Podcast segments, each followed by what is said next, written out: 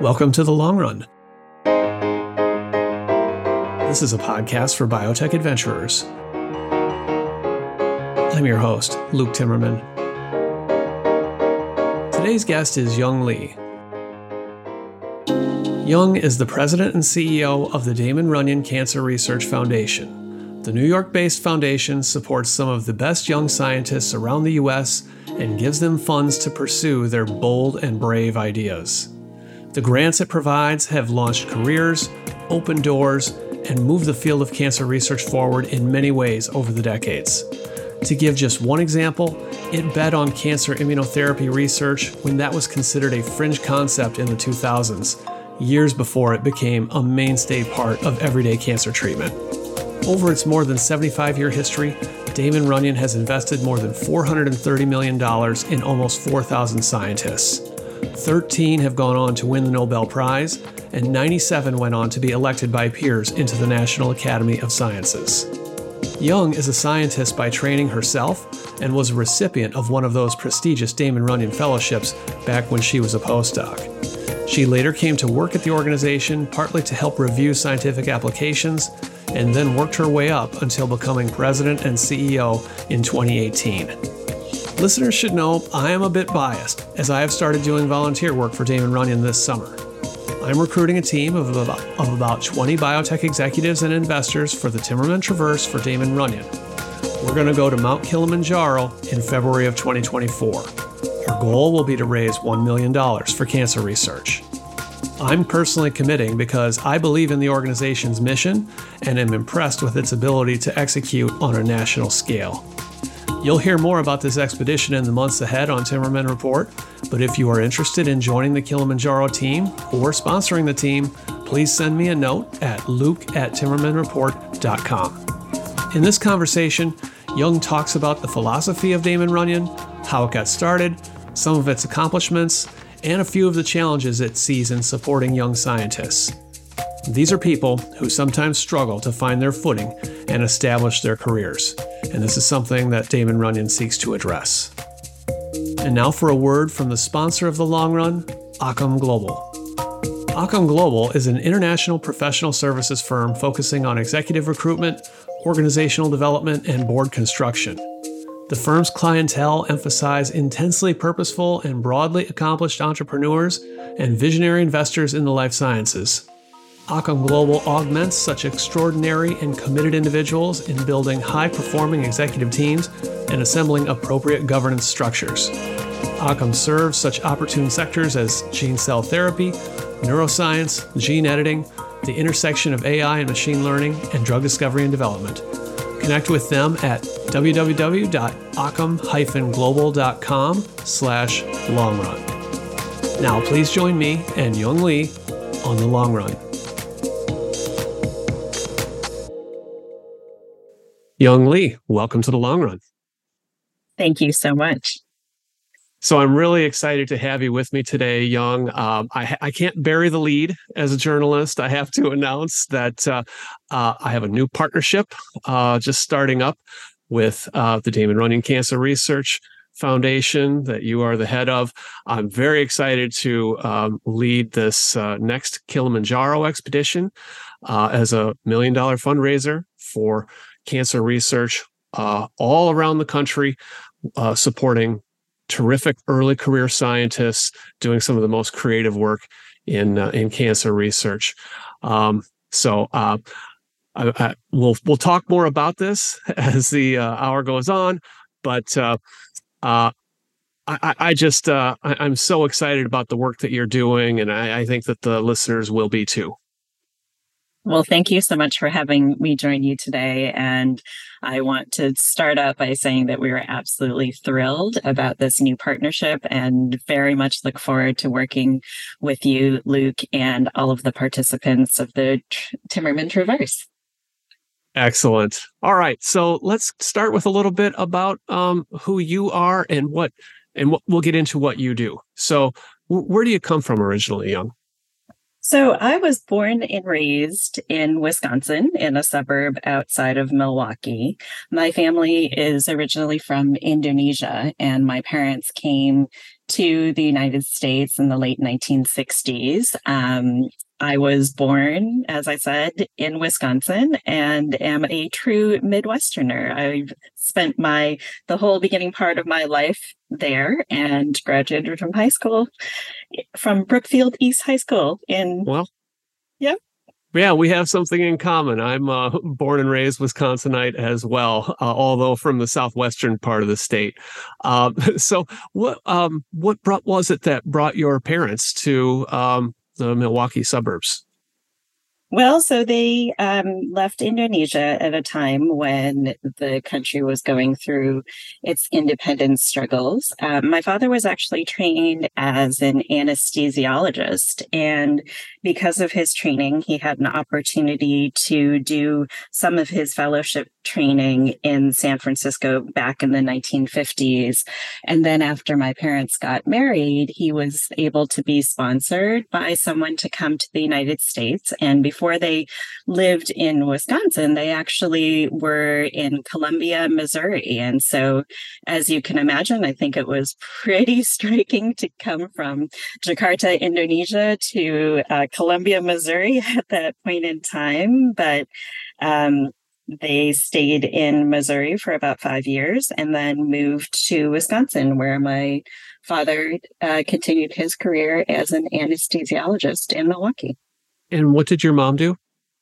So my mom was, um, you know, decided to take time and raise my sisters and I. Um, she actually was a translator back in Indonesia and worked for the for the embassy. And then she went on to teach um, some classes later on in her life. But her primary focus was just making sure that uh, my sisters and I had a great family and upbringing at home. So, how many siblings do you have? I have two older sisters. Okay. Okay. Uh, and uh, how did you first discover your interest in science? I mean, your dad was an anesthesiologist, so I, I guess you had some uh, medical talk around the, the dining room table.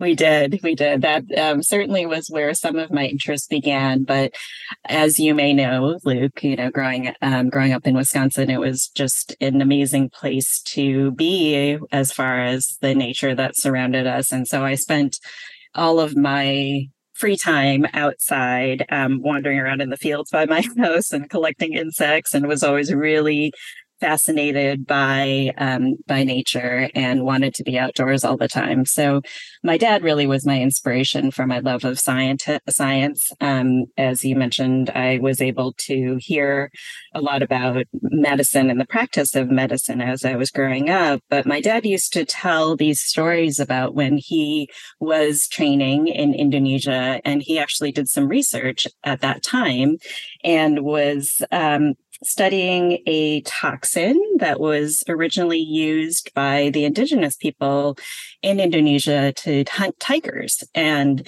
it was always this really fascinating story that he would tell about how they were um, taking this toxin and seeing whether it was something that could be used as an anesthetic for either animals or humans. And, and I remember hearing those stories and being so fascinated by the idea of taking something that nobody really understood and being able to do those experiments and understand it. And so that's really where my interest and fascination in science came from. Uh huh. Uh huh. What about your um, your formal schooling? Did you go to public schools, private schools? So I went to public schools, um, and it was really interesting because I always loved science. I took, you know, science throughout high school, AP classes, you know, took labs and really enjoyed it. But at that time, I think I was thinking that, you know, as far as a career, I was more likely to choose pre-med as a, you know, as a as a major in college and pursue that route. But I think in part it was because I didn't really understand at that time what it would look like to have an actual career in research. And that came for me later on in my education where I made that realization. Uh huh. Uh huh. So you were, sounds like a pretty good student taking the AP classes. I did okay. I was a serious okay, student. I was a serious so, student. well, um, where did you decide to go to college?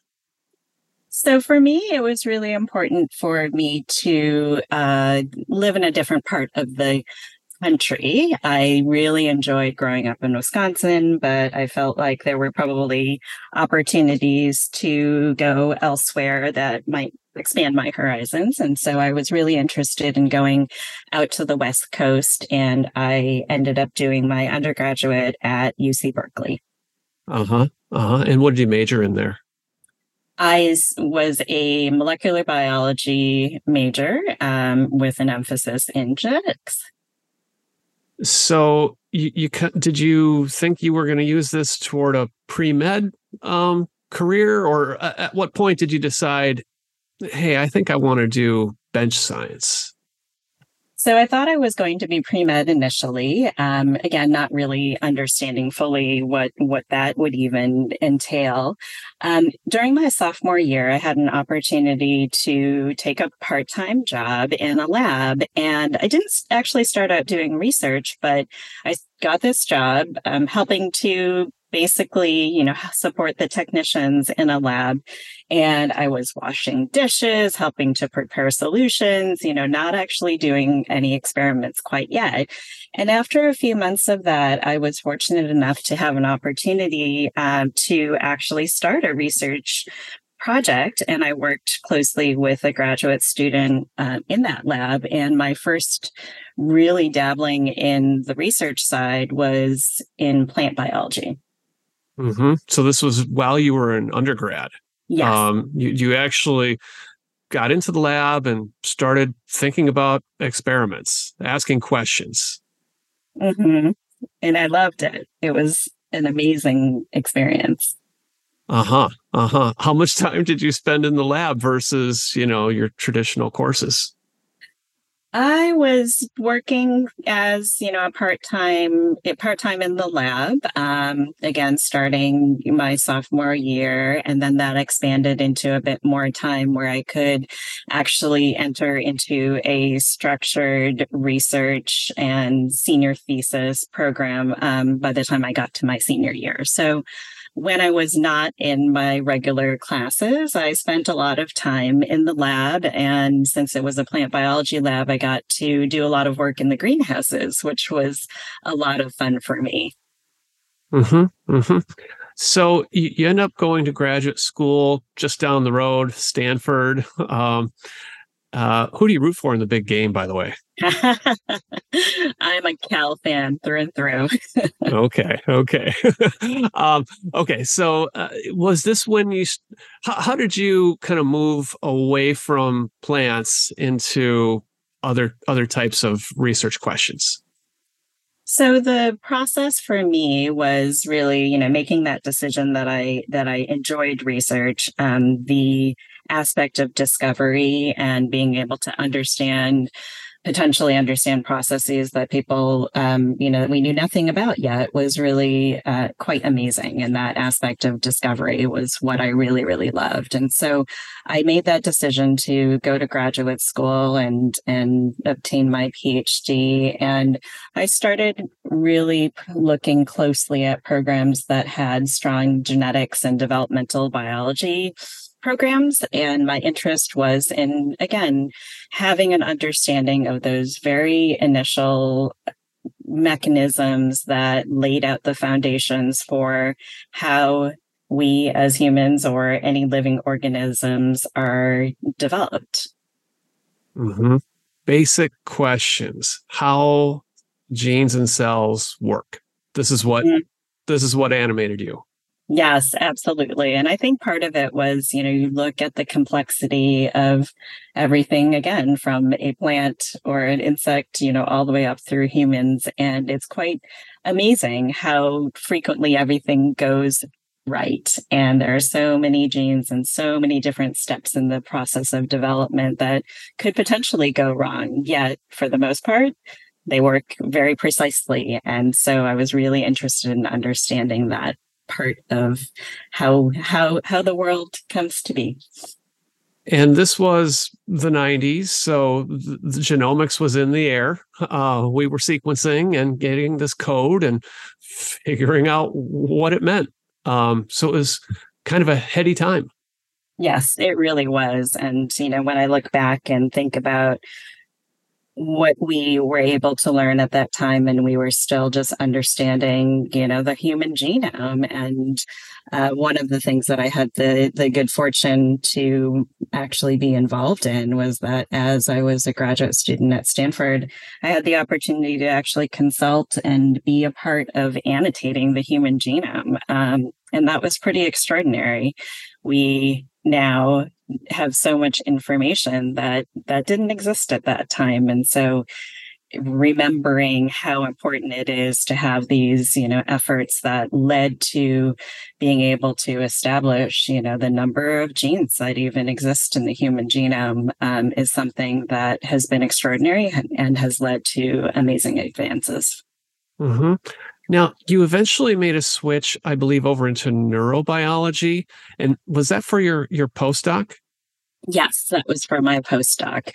Um, when I was uh, looking at labs to go to. I was actually really interested in neurobiology, but in particular was interested in the process of cell migration. How do cells move during the normal processes of early development um, to establish themselves in the right place to actually develop an organ? Um, and how do those processes potentially go awry in disease settings like cancer? Uh huh. Uh huh. And what years were you uh, doing this fundamental work? So I started my postdoc in um, 2000 and worked initially at UCSF and uh, did my jumping around to different Bay Area institutions. And then I continued my postdoc in New York at the Rockefeller University until late 2007. Okay. Now, what brought you over to Rockefeller? So actually, um, there were a couple of things. Initially, my my husband got a job offer in New York, which was why I started looking to come to the East Coast.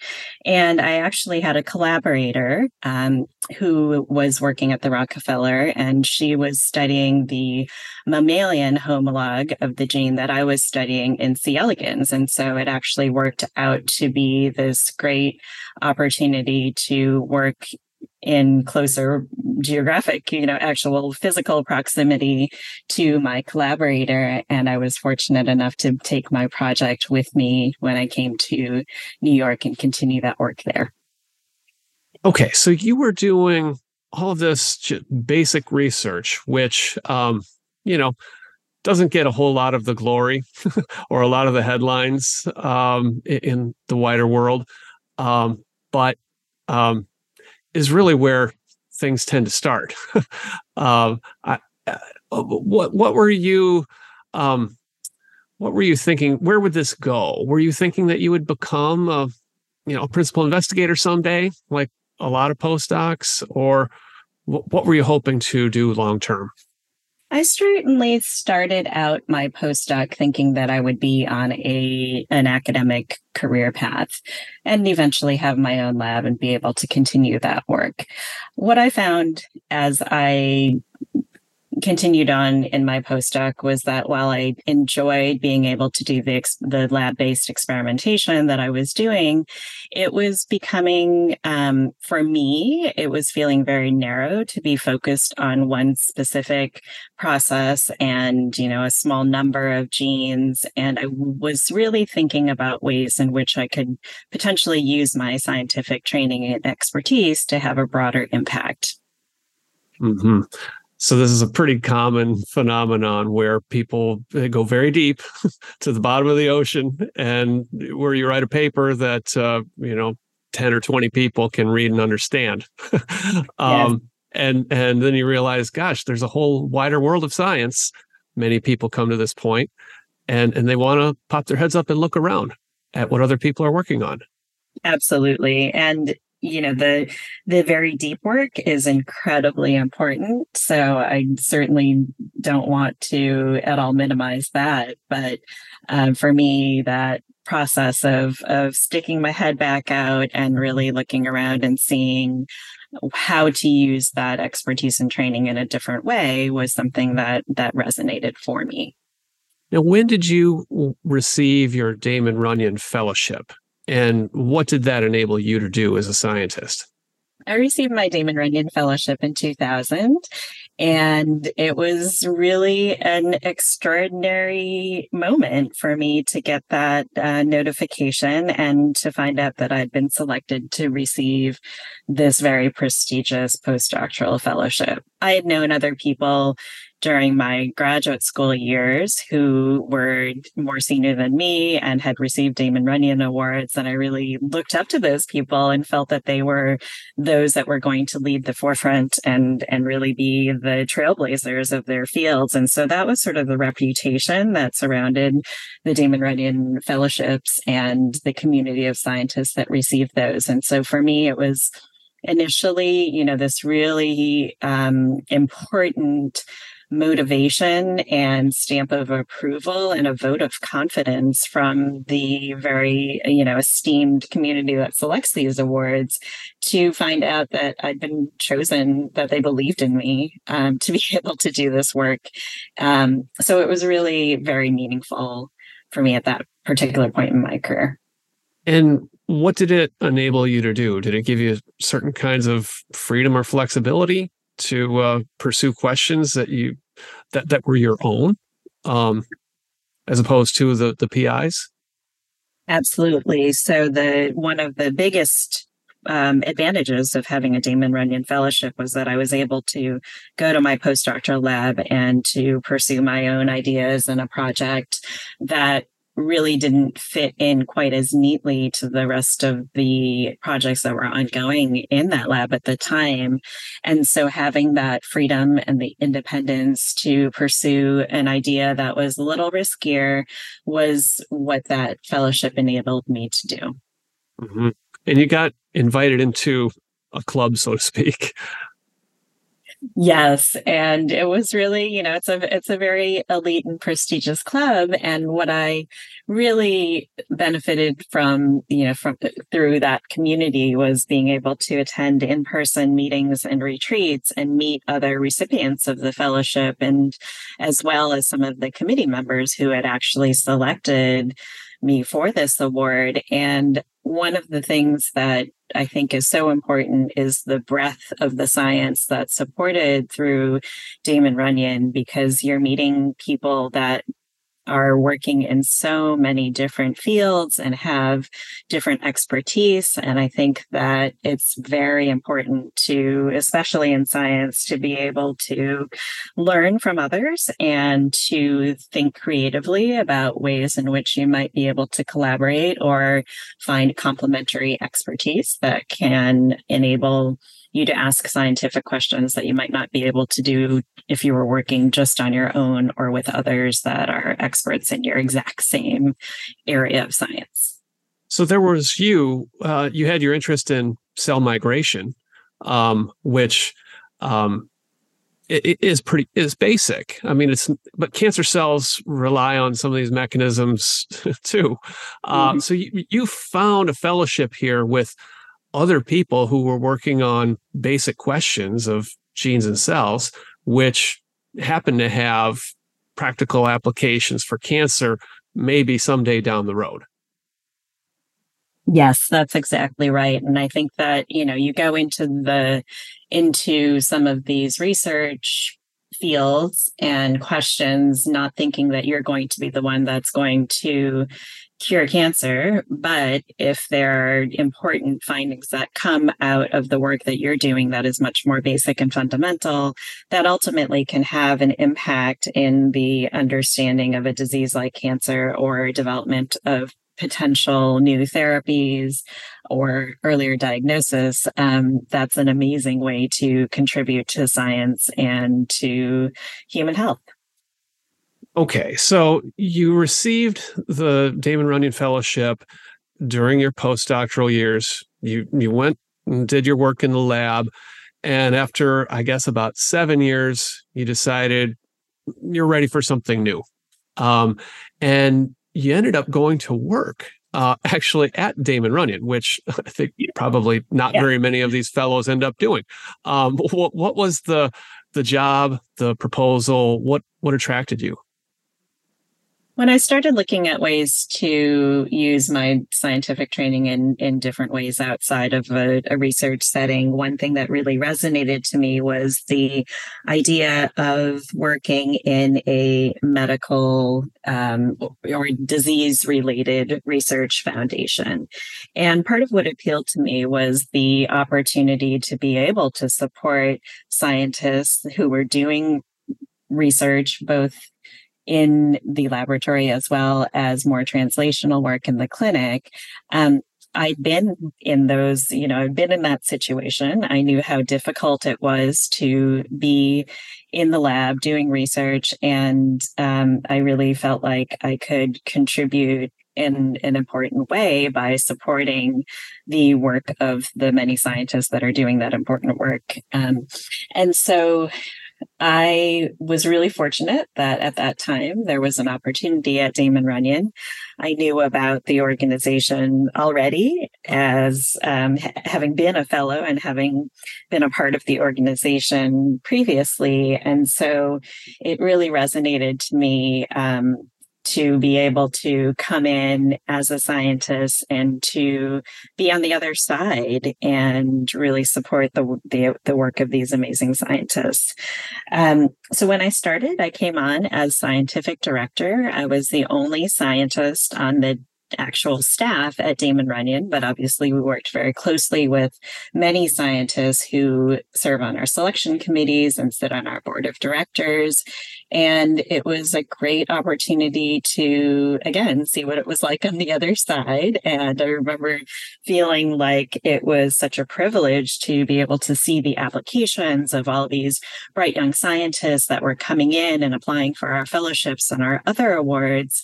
And to then be able to support them and to follow their science over the years and see how their careers then would progress as well. Now, what was your actual job? Were you supposed to help uh, sort through and, and vet these uh, proposals with the help of uh, those expert committees?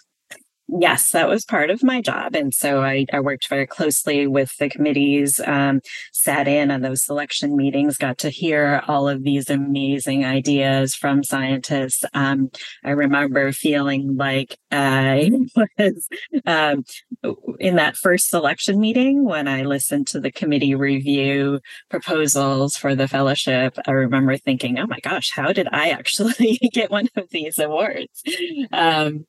And so the rigor in which they consider all of the proposals that are received and the thought that goes into selecting the scientists is quite extraordinary. And then once we would select scientists to receive a Damon Runyon Award, I was then the point of contact between the scientists and the foundation. And part of my role was to then build out that community plan, plan the fellows retreats and other symposia that we would hold and to create some of the connections between our scientists so that they could become collaborators in some cases. Now, maybe at this point we should back up just a bit for people who are not that familiar with the organization. Could you just say a little bit about Damon Runyon Cancer Research Foundation, how it got started, and and what its uh, main accomplishments um, have been? Sure. So the Damon Runyon Cancer Research Foundation has a very long track record.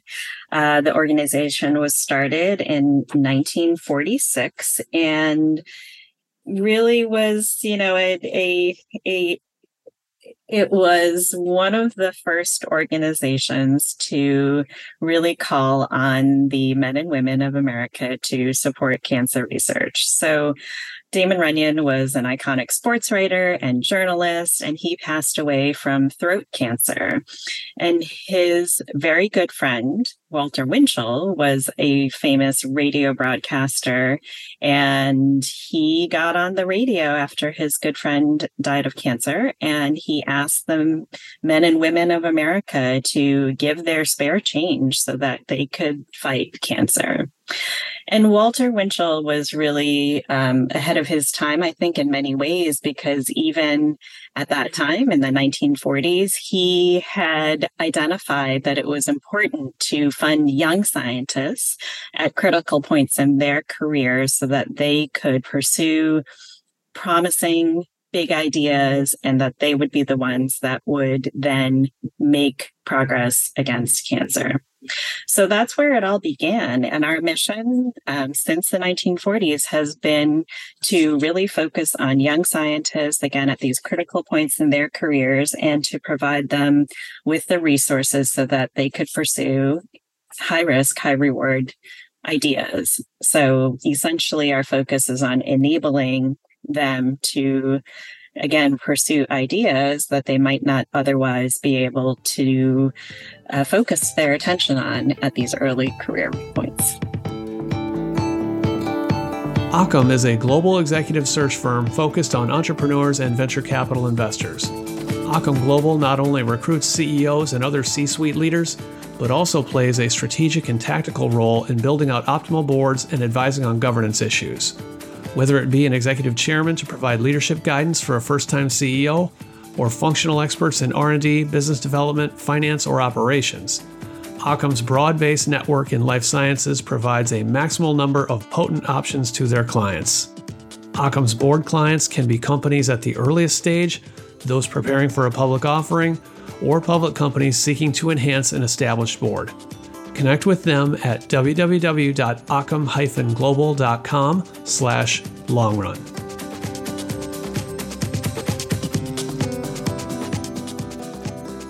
So it had this uh, grassroots base of citizen support. Um, this is um, really in the very early days of cancer research as we know it. The NIH was really just kind of getting going and, and becoming what it is today. Um, there were a few other um, community outreach efforts uh, in other parts of the country, but this um, this was one that really took and had some staying power. What were some of the um, kinds of ideas that um, this organization supported and, helped catalyze over, I don't know, the last seventy five years? So there are quite a few, um, and I'll you know start by saying that over these over the years since 1946, we've funded over 4,000 scientists, and each of many of those scientists have made significant and important contributions to different areas of cancer research. And so we have done, you know, a number of evaluations to take a look at the impact that our awards have had over the years. And so, you know, we have scientists that we funded who initially proved the link between cigarette smoking and cancer. Uh, they first cured a solid tumor with chemotherapy. Um, there are scientists, you know, in more recent years who established the link between human papillomavirus and oral cancers. Um, and eventually, this has led to the vaccine for HPV that prevents not only cervical cancers, but other cancers as well. Um, our scientists have had amazing impacts that have led to the approval of new targeted therapies as well as immunotherapies uh, in more recent years. And then we can also track our scientists to the development of some of the important biotech companies and specifically to approvals of you know certain drugs that are now used to cure cancer um, and treat cancer patients so it's quite extraordinary. Um, and we're really quite proud of the many scientists that we've funded over the years and the impact that they've had. Mm-hmm. It really seems to come back to that kind of simple philosophy of just finding the brightest early career scientists and giving them the freedom to explore their ideas rather than picking a specific technology or a specific tumor type and kind of trying to direct, I guess, from the top down. Yes, that's that certainly has been our strategy, and we think that that's a strategy that works very well.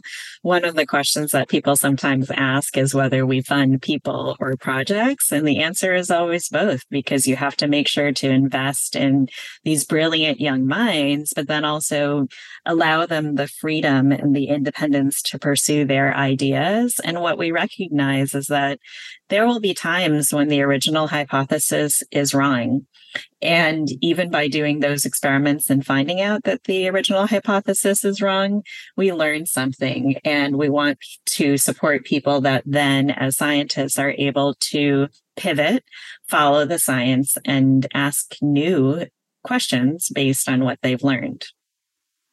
Yeah. Well, that's that's how science works. Yeah, um, absolutely. um, okay, so you came to work in this organization 2008 as scientific director. Mm-hmm. And you got exposed to all these different kinds of uh, ideas and interesting people and projects that they were proposing. Um, what did you really learn? How did this like change the way you thought about science and cancer research?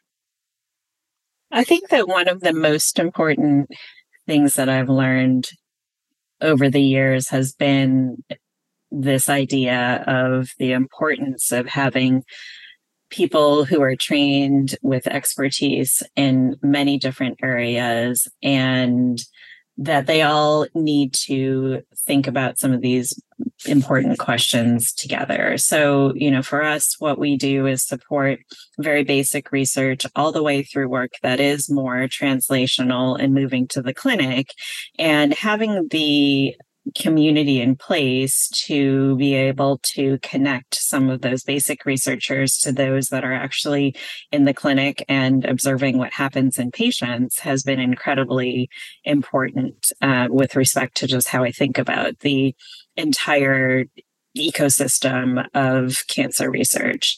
Um, you know, as we already touched on, it's also incredibly important to continue to have that focus on basic science. And, you know, we continue to learn that the fundamental changes that occur in a cancer cell are going to be those that you know will have commonalities across different cancer types. And so not focusing specifically on one particular cancer is a strategy that we've had and i think that it's proven to be one that um, is quite effective. Yeah yeah. I i think um, when you come back to that basic science question, one of my favorite examples is uh, CRISPR. Um, it uh, now it's taken over the world of biology um, and it's being applied in a million different ways. But uh, in the beginning, it was just fundamental, basic inquiry about well, what is this phenomenon? How does it work? Why? um, and uh, it, it, it's led in all these directions. I mean, and, and at Damon Runyon, when I was looking at your organization and thinking about partnering, I, I saw you know an early bet on cancer immunotherapy, um, mm-hmm. the work of Jedd Wolchok and, and others. Um, and um, that was bef- back when cancer immunotherapy was pretty basic, um, mm-hmm. or uh, certainly wasn't popular. It wasn't the the fashionable thing for right. everyone to want to work on or or pour a lot of resources into. And so it, it comes back to that philosophy of fundamental inquiry and knowing that most of these these hypotheses, these ideas will will not um, translate, will not pan out, but we'll learn something from them, and eventually, when they hit, they hit really big. Absolutely. And I think, you know, I actually have a couple of stories to share about both CRISPR as well as immunotherapy.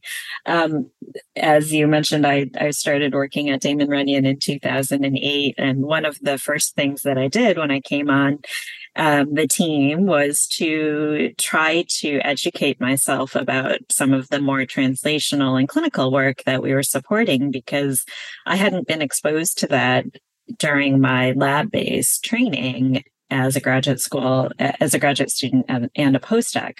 So one of the first people that I met with was Jedd Wolchok because he was one of our current awardees um, at that time. And I remember going to visit him in his lab, and he was explaining to me this whole concept of checkpoint inhibitors and how we could potentially manipulate our immune systems to respond to and attack the cancers in the body. And I was just fascinated because it was such a new idea at that time and to see how far we've come and to see that you know we're now able to um, uh, use immunotherapy to treat so many cancer patients effectively is quite amazing. But again there are still answers um, that we need to try to find with respect to how to better identify patients who will have the best chance of responding to immunotherapies.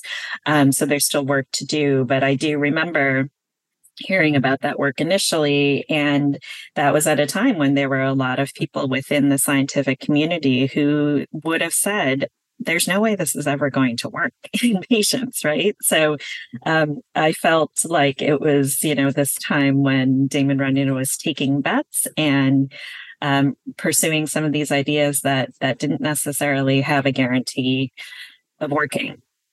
I remember those days well in the in the aughts, I guess. Um, mm-hmm. And uh, this is why you say you, you fund bold and brave. Cancer immunotherapy yes. in those years was a bold and brave thing to fund.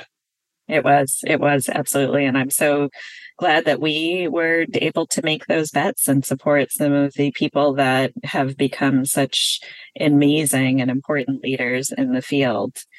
Um, similarly, with CRISPR, I remember being in a selection committee meeting where we were reviewing and making decisions regarding whether to fund um, an innovation award, a Damon Runyon Rachleff Innovation Award, um, to Feng Zhang, who, who's a name I'm sure many of the people within this community recognize as being one of the pioneers of CRISPR. And we did ultimately make the decision to fund him, thankfully. But I remember having a discussion, and there were some committee members that said at the time, they're like, wow, if this actually works, it is going to revolutionize everything, not just cancer research, but research across all different fields. And fortunately, we were able to place that bet and invest in the work that he and his laboratory were doing. And when you look at the applications and the proposals that come in today, they're literally, you know, I can't even think of, but a significant portion of them are using CRISPR in so many different applications. And it's enabling scientists to ask questions that may not have been even possible to address 10 years ago. Yeah, so that's one of those grant uh, awards that you look back on and say, hmm, glad that we uh, supported that bright young scientist, Feng Zhang. Absolutely. Um, okay, so back to you. You spent about 10 years there um, working on, on, all these these intimate things at Damon Runyon. You knew the instance, the organization inside out. Um, I think you worked on something like 550 uh, awards um, worth a total of 140 million uh, of grants over a decade. Mm-hmm. And, and, then um, you got the call to um, step up and become president and CEO of this organization in 2019. Can you talk a little bit about um, what that's what the situation was that um, you inherited at the time, and and what the board asked you and called you to do? Sure.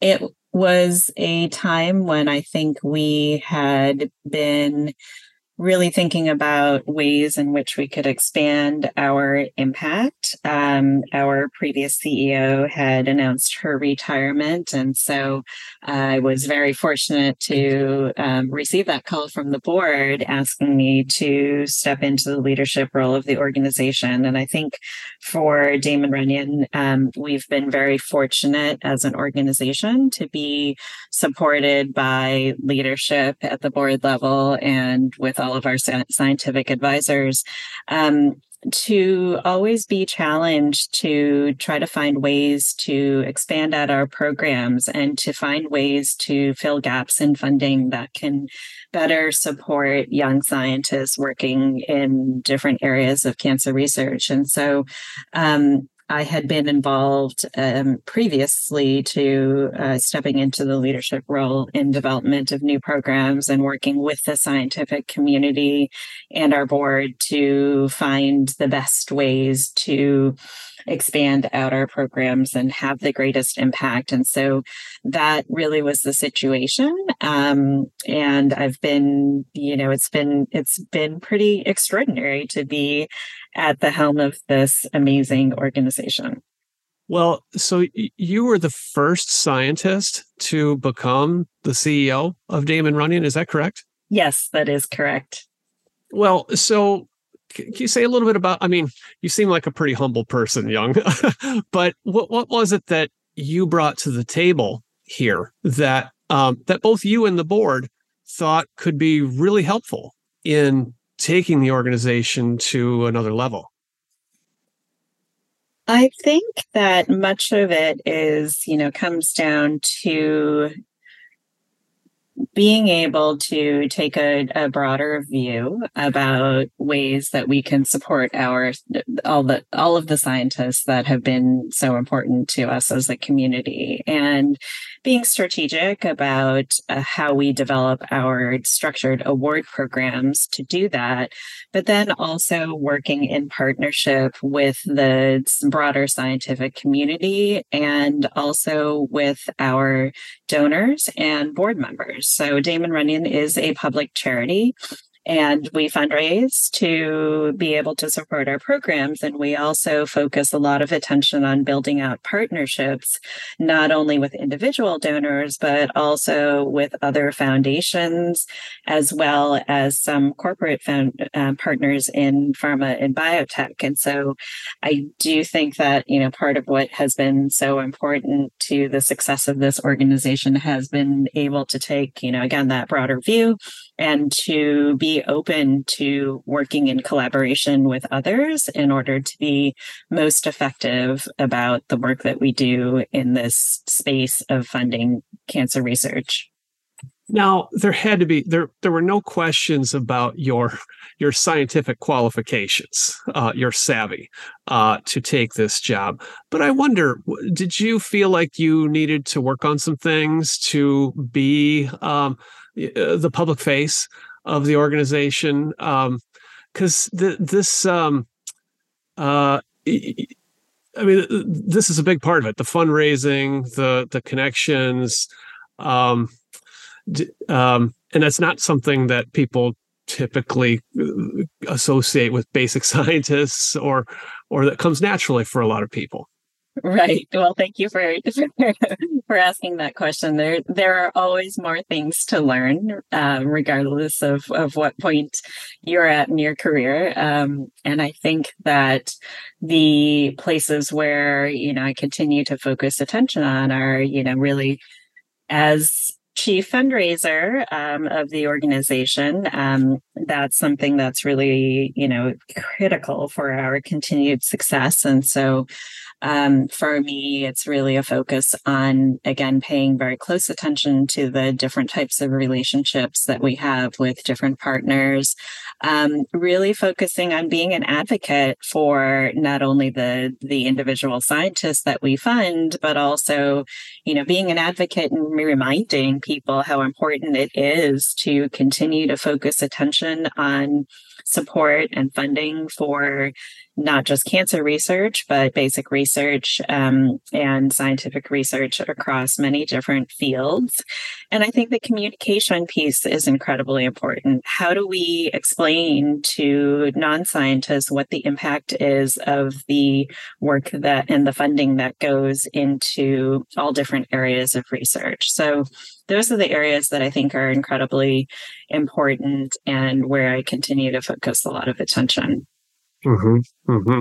You know, I, I think we've already talked a little bit about some of the positive impacts that can come from betting on young scientists when they have their um, when they're product often um, very productive in their 20s 30s um, but there's another side of this issue too with young scientists in academia in particular uh, where and and you know this stat very well, uh, but not everyone does. That the first time grant winner for an NIH R01 grant, a typical grant that people get from the federal government, is in the early 40s. And so we have this situation where a lot of these young scientists, brimming with ideas, they spend an entire decade of their 30s um, really struggling to get established, uh, to, to get the, the kind of funds they need to get their labs set up. And this happens to be at a time when people are making their some of their biggest decisions in life, like where to live, um, who to marry, you know, whether to have kids, you know, buy a house. Um, uh, it's very, very hard um, for people to do a lot of these things with with confidence. Um, when you know they're they're getting by on whatever graduate students or postdocs are able to make. So how, how do you see Damon Runyon fitting into this contextual backdrop and and doing something positive to um, to help offset some of these these pressures? Choosing a career as a research scientist is you know is something that does come with a lot of challenges. And we know that there are many financial disincentives that exist to choosing a, a career as a basic researcher or as a physician scientist. Um, so these are things that we really pay very close attention to. And we are always listening to our scientists to hear where they are, um, you know, where we can help to fill some of these gaps and alleviate some of the pressure. And so, um, one of the things that has been very clear over the years is that postdoctoral researchers have historically been incredibly underpaid. You think about it, most people are on average spending, you know, around six years to earn a PhD. And then they're asked to go on and do a postdoctoral research, um, you know, program that's going to be three to five more years. And as you mentioned, they're at points where they are brimming with these amazing ideas. They are at points in their life where they are wanting to make important family decisions and commitments. And it's incredibly challenging to live on those salaries. And so we, this year, as well as last year, have implemented increases in our postdoctoral stipend to help to offset some of those challenges. And so as of July 1st, we increased the starting stipend amount for our postdoctoral fellowship to $70,000. So that doesn't sound like a huge amount for someone who's actually undergone as much training and um, as many of our postdoctoral fellows have, but it actually is quite significant and it makes a big difference. Um, we also provide a, ch- a child care allowance for our postdoctoral fellows and other scientists who have young children. Um, we are taking a look at how the COVID pandemic affected many scientists. And so during that time, we were interviewing, we were doing one on one interviews with our current awardees and listening to them and hearing where they were having challenges. And we ended up implementing a an extension funding program that enabled our current awardees to have an additional six months of funding so that they could help to it could help them to get through some of the challenges that they had faced. So those are just some examples of ways in which we're trying to address the gaps that are um, that exist in funding and to help our scientists to have the resources that they need so that they could focus their attention on the important scientific research that they're doing and not worry say, about some of these other issues when you say the stipend is $70,000, I mean, most people hear that and think that's probably not a lot if you're going to mm-hmm. live in Boston or New York or San Francisco or one of these other hubs of, of inquiry. Um, but it, a lot of these people, th- th- this isn't the only source of income that they have. Uh, for the postdoctoral fellows, in many cases, unfortunately, it is. Um, for physician scientists, some of them will spend a fraction of their time also doing some clinical duties that will enable them to um, supplement their their salary. But okay. as you mentioned, it is pretty difficult to live on a, a salary of seventy thousand dollars in a place like Boston or New York or the Bay Area. Um, many of the places where a lot of the you you know big labs are based. Okay well maybe this is why we still have more work to do. Um, yes i think that's right. but it also partly explains why a, a lot of the awardees uh, do end up finding their way into careers in industry, uh, which can be very productive as well um, and helpful for patients. I mean, I just had Deb Palestrant on the long run a few episodes ago, and she's a former Damon, Damon Runyon grant recipient, um, has gone on to do really cool things in um, startup companies and funding um, bright, bright mm-hmm. Um, scientific entrepreneurs that is incredibly important work as well. And I think that um, we do have some scientists who go on and choose those positions in research uh, in industry, or they move on, like Deb, to the investment side and help to build uh, new companies. And I think that all of that work is incredibly important for the ecosystem and and so we we view all of those um, all of those those paths as success stories. And I think an important piece of this is ensuring that you know people that are working in the research labs are able to talk to those that are in the clinic and still have the connections to the ones that are working in industry and in venture capital so that we do have that kind of connection again across the entire ecosystem because that i think is important for continuing to make progress that connection to industry is something that you intentionally seek to foster. Um, and it, it seems important to me because um, a lot of young scientists in academia they, they do not naturally have uh, a lot of those connections. Uh, but that's something that you can do um, as the convening organization. Yes, absolutely. And it's something that, you know, we've received a lot of really positive feedback about those opportunities from our scientists because it gives them also, it helps to educate them in understanding what it takes to move a laboratory based finding into even the process of you know considering translation and commercialization. And i think that you know in some cases when they have a, a meeting that they attend in partnership with some of our industry scientist partners, um, it may not be something that is going to affect them at that moment, but at other points in their careers, it's important to have those connections in place and being able to find ways to foster those types of conversations is something that is incredibly important to us.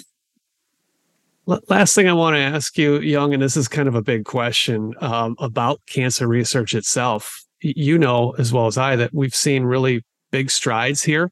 Uh, the cancer death rate has been coming down um, over the last 30 years.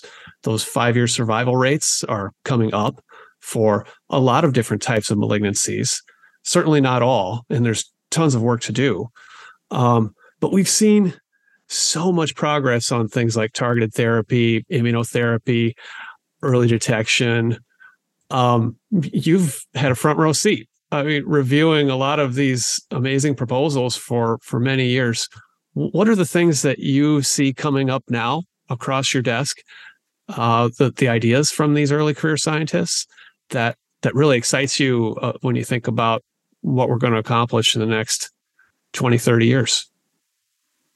I think it's so exciting to think about the amount of progress that has been made. But as you mentioned, there's still a lot of work that needs to be done, in particular for some of the rarer cancer types and uh, for some of the cancers that might be a bit more resistant to treatment.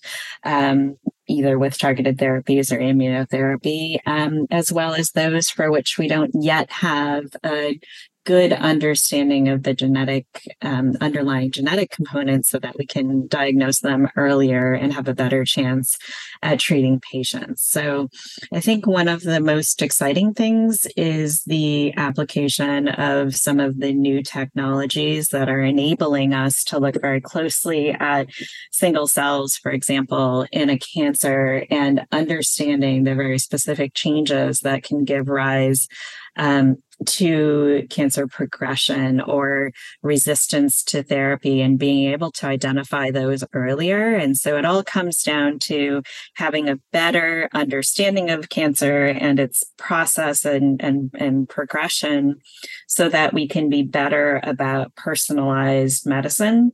We've been talking about personalized medicine for a long time, but we're not there yet. But I think that we are really poised to be able to apply both the basic the basic biology as well as the technology to better be able to look at how cancers are actually being um, activated and progressing to more advanced disease.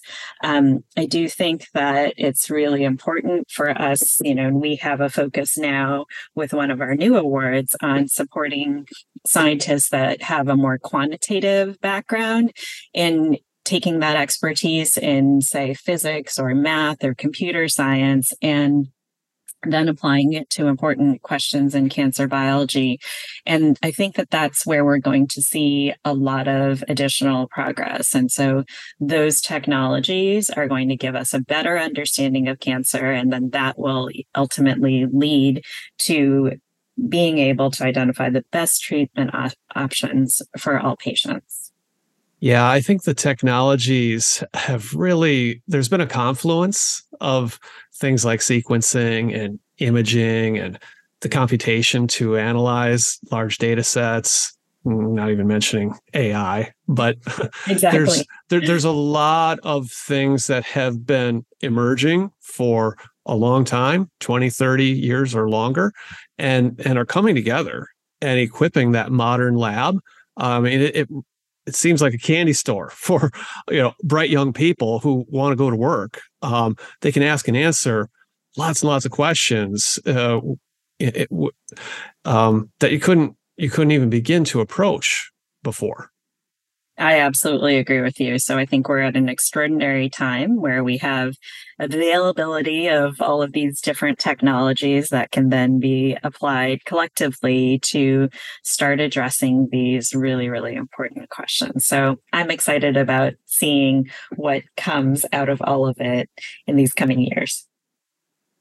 All right. Well, we support uh, the young people who will help uh, lead the way. Uh, you know, maybe we can have a follow up conversation in 20 years and see what uh, what came of this.